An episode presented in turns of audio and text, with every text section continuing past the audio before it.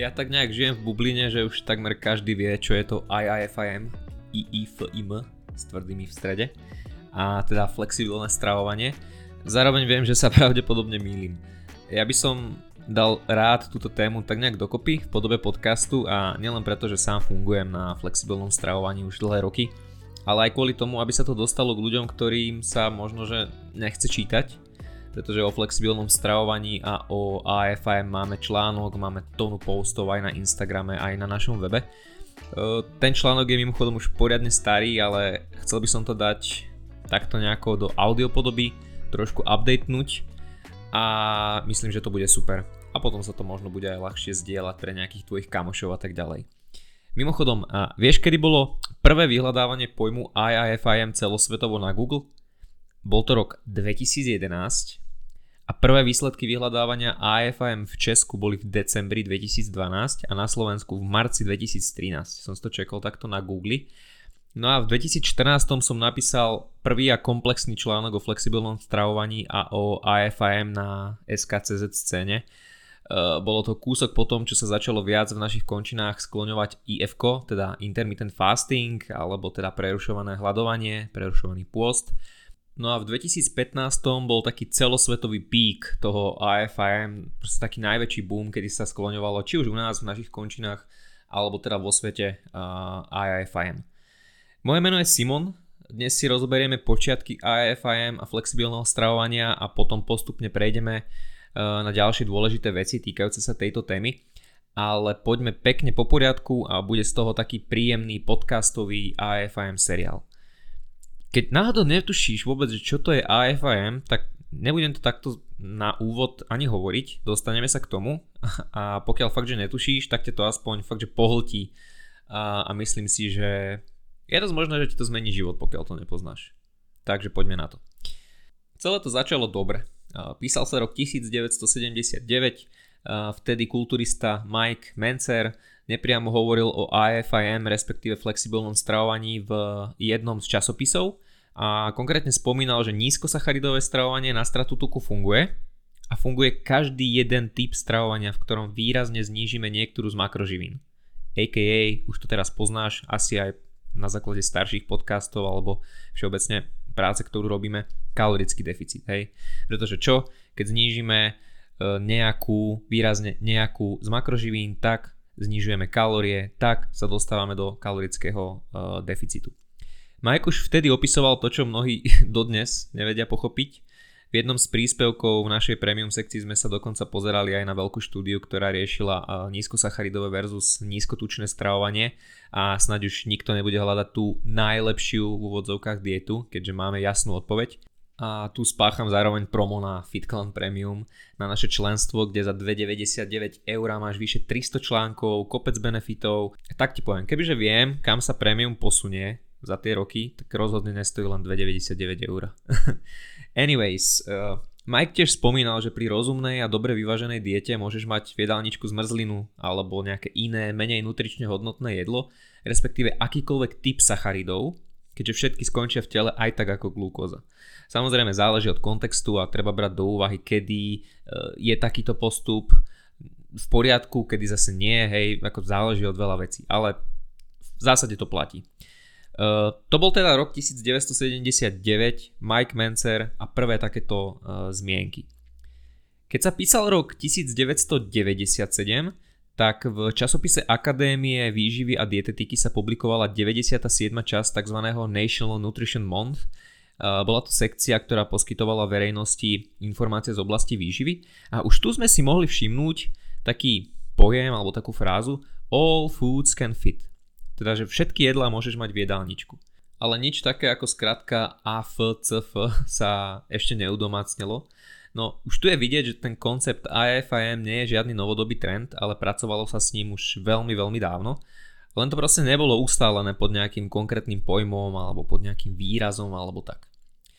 No a potom v roku 2002 e, vyšla štúdia, respektíve stanovisko Americkej dietetickej asociácie snažiacej sa komunikovať správu, že všetky jedlá môžu zapadnúť do jedálnička, ak sú konzumované s mierou, teda v primeranom množstve, v kombinácii s pravidelnou fyzickou aktivitou samozrejme, tá aktivita tu tiež zohráva nejakú dôležitú rolu. a upozorňujú aj na to, že klasifikácia potravín na dobré a zlé môže podporiť negatívne vzorce správania. Na záver uviedli, že zmierniť zmetok v oblasti výživy by sa dal s dôrazňovaním pravidla všetko s mierou, takéto kliše, že? A rovnováhy stravy a dôležitosti získavania tých živín, primárne teda kvalitných živín z jedla a nezabúdaním na práve tú spomínanú fyzickú aktivitu. A toto je super vec, pretože to bol priamo výskum, žiadne reči alebo nejaké slova kulturistu, hej, alebo čo si také, bola to taká oficialitka. A už vtedy sa hovorilo o nejakých, nazvime to praktikách, ktoré ešte v 2021 niektorí ľudia považujú za blbosť, že kalórie sú mýtus a treba jesť len kura z rýžu. No ale potom v roku 2005 sa publikovali stravovacie usmernenia a v jednej z časti sa opisovali tzv. ľubovoľné kalórie, alebo inak povedané kalórie podľa vlastného uváženia. Tie sa definovali ako potraviny s pridaným tukom, cukrom, alkohol alebo teda junk food s malou výživovou hodnotou, ale tieto kalórie sa môžu pohybovať v množstve 10 až 20% celkových kalórií za deň. Čiže využiť ich môžeš ľubovoľne, hej, podľa toho názvu, ako to bolo v, tom, eh, v tej publikácii, ľubovoľné kalórie. Bola tam samozrejme podmienka, ktorú netreba vynechať, ak svoj príjem živín vyplníš nutrične hodnotnými potravinami, ale zostanú ti nejaké kalórie na zvyš. Toto je veľmi dôležitá časť aj tohto podcastu, aj celkovo AFM, hej, takže táto dôležitá časť, ešte raz ju zopakujem, že ak svoj príjem živín vyplníš nutrične hodnotnými potravinami, ale zostanú ti nejaké kalórie na zvyš. Vtedy sa ma, môžeme baviť o tých ľubovoľných kalóriách. Teraz, keď niekto vie, o čom je celé flexibilné stravovanie, pozná už AFIM, tak si možno hovorí, že ty kokos to je halus, že už vtedy sa vlastne písalo a odporúčalo to, čo fakt dáva zmysel, na čom sa dajú robiť mega výsledky, na čom vieš dať dokopy nielen formu, ale aj zlepšíš to vnímanie výživy, kedy nie si otrok jedla a zober si, že to bolo ešte 5 rokov pred tým, ako vznikol samotný Instagram. Takže celkom cool. No a potom tu máme rok 2009 až 2011 a toto všetko sa začalo riešiť na fóre bodybuilding.com. Ľudia sa neustále vypitovali, že či si môžu dať v diete melón, či si môžu dať pečivo, zemiaky, greb, hoci čo. A poznáš to. Keď robíš niečo neustále dokola, tak sa to snažíš trošku zefektívniť. A presne to spravili moderátori na tom fóre bodybuilding.com, nepísali ľuďom znova a znova, že áno, môžeš si dať toto, áno, pokiaľ ti to zapadne do kalorického rámca, tak pohodička, pričom odporúčali jesť prevažne nutrične hodnotné potraviny a ostatok teda hovorili, že stačí vyplniť flexibilne. Počase si to jednoducho uľahčili a na podobné otázky odpovedali if it fits in your macros. Toto bola v podstate jediná veta, ktorú odpovedali tým ľuďom, keď sa zase tisíc ľudí pýtalo a môžem si dať teraz v diete zemiaky a môžem si dať popcorn a, a môžem toto a môžem hento. Proste odpovedali if it fits in your macros. A po ďalších rokoch si to ešte viac uľahčili a vtedy, dámy a páni, potlesk, vznikli, alebo teda vznikla fráza, skratka IIFIM, IIFIM. Takže tu nás sa to nejako prelomilo a odvtedy sa to začalo používať. Tohle nevedeli ešte, že odštartovali éru, ktorá rozdeli ľudí na rôzne tábory a naženie do výživy celkom solidný chaos. Ale ako môžeš počuť, tak už od toho 79. to celé začalo s čo najlepším úmyslom, lebo aj tie správy a, a vlastne ten výskum hovoril o AFIM, ale až potom, čo počiarkli fakt, že ten základ kalórií by mal byť z nutrične hodnotných potravín. Všade sa písalo, že treba jesť kvalitne, no zároveň nie rigidne, ale tak nejak viac flexibilne. A ako som povedal, tie odporúčania boli odjakživa také, aby sme konzumovali prevažnú časť našich kalórií z kvalitných potravín.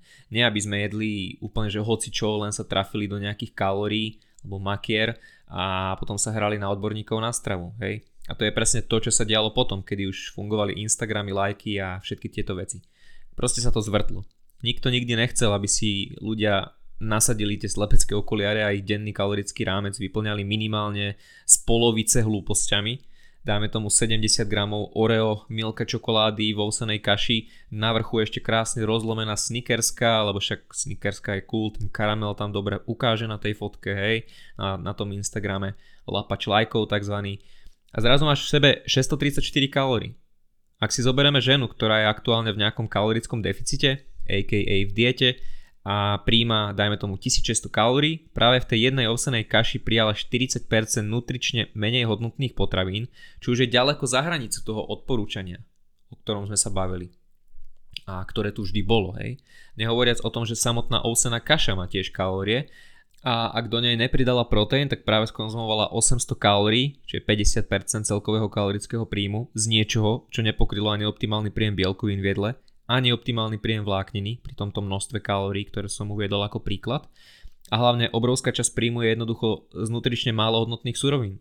A toto nie je AFM, toto je proste len ignoránstvo, alebo tak, ne, tak nejako, že to tí ľudia ani nechcem povedať, že pochopili, alebo skôr nepochopili po svojom. Takže asi tak. Potom nastáva presne ten problém, že je to dievča hladné, narieka nad tým, že tá dieta je náročná a že proste sa to nedá nejako dodržiavať. No jasné, že sa nedá, keď musíš celý deň potom chrúmať mrku aj v tvaroch alebo piť nejaký len proteín, aby si tú škodu aspoň trošku znížila.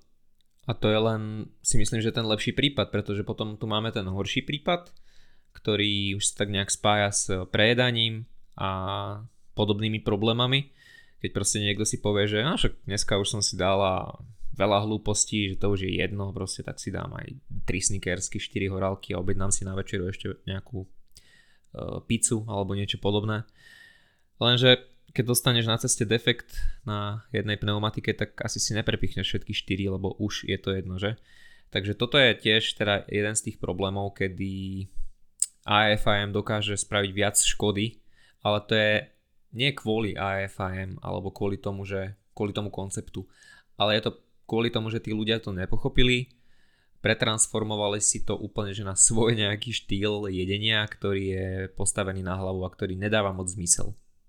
No a potom tu máme rok 2021, kedy už si mnohí prešli tou vyhypovanou fázou, kedy sa lámala polka milky do kaše a kedy viac ľudí začalo upozorňovať uh, na to, že aby sa to takto nerobilo, lebo aj vďaka Instagramu si potom niektorí myslia, alebo mysleli, stále asi myslia, ťažko povedať, ale bolo to isto horšie, že AFIM je proste jedenie hovadín celý deň. A potom vznikal hejt na AFIM a že aká to je nezdravá blbosť a že kto takú debilinu vymyslel a proste tam tie komenty boli niekedy radosť čítať. Takže takto nejako vzniklo AFIM a teda flexibilné stravovanie. No ale aj tieto dva pojmy, teda AFIM a flexible dieting sa niekedy nie úplne OK zamieňajú, pretože AFIM nie je automaticky flexible dieting. AFIM môže tiež sklznúť dosť nepríjemne do rigidného stravovania plného e, presných čísel, čo tiež nemusí robiť dobrotu. O tom si už ale povieme niekedy inokedy. Tento diel bol o tom zrode, ako to celé išlo, kto to vymyslel, kam sa to dostalo a na budúce budem pokračovať. Takže prvý diel AFIM a flexibilného stravovania je za nami. Toto bol ďalší diel FitClan podcastu.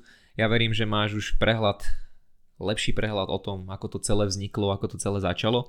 A poďme sa spolu tešiť na nejakú ďalšiu epizódu. Nie len teda o flexibilnom stravovaní a AFIM, ale medzi to šupneme ešte nejakú inú. Takže počujeme sa na budúce a užívaj deň.